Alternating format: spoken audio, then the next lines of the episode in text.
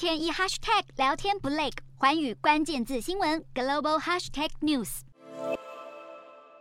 中国放弃清零，不止旅游业强强棍，黄金销售也畅旺。无独有偶，近期国际金价表现也亮眼。去年十一月时还在每盎司一千六百美元徘徊，但接近年底开始节节攀升，进入今年一月中下旬后，更是站稳了一千九百美元大关。二十六号一度来到一千九百四十五美元，近三个月更已经累涨超过百分之十六，逼近进入技术性牛市定义的百分之二十。而对比美股大盘标普五百指数，同期的涨幅还不到百分之五。分析指出，金价年初以来已经上涨超过一百美元，主因是市场预期美国联储会可能会放慢升息的脚步，认为今年前两次的决策会议都将只升息一码，再加上美元依旧疲软，都是金价的利多，看好金价已经突破了先前的一千九百二十美元阻力区位，在上涨阶段。另一方面，也有看法警告，一旦未来联储会暗示将会持续强力升息来对抗通膨，金价恐回吐今年以来的涨幅，重新退回一千九百美元的心理关卡。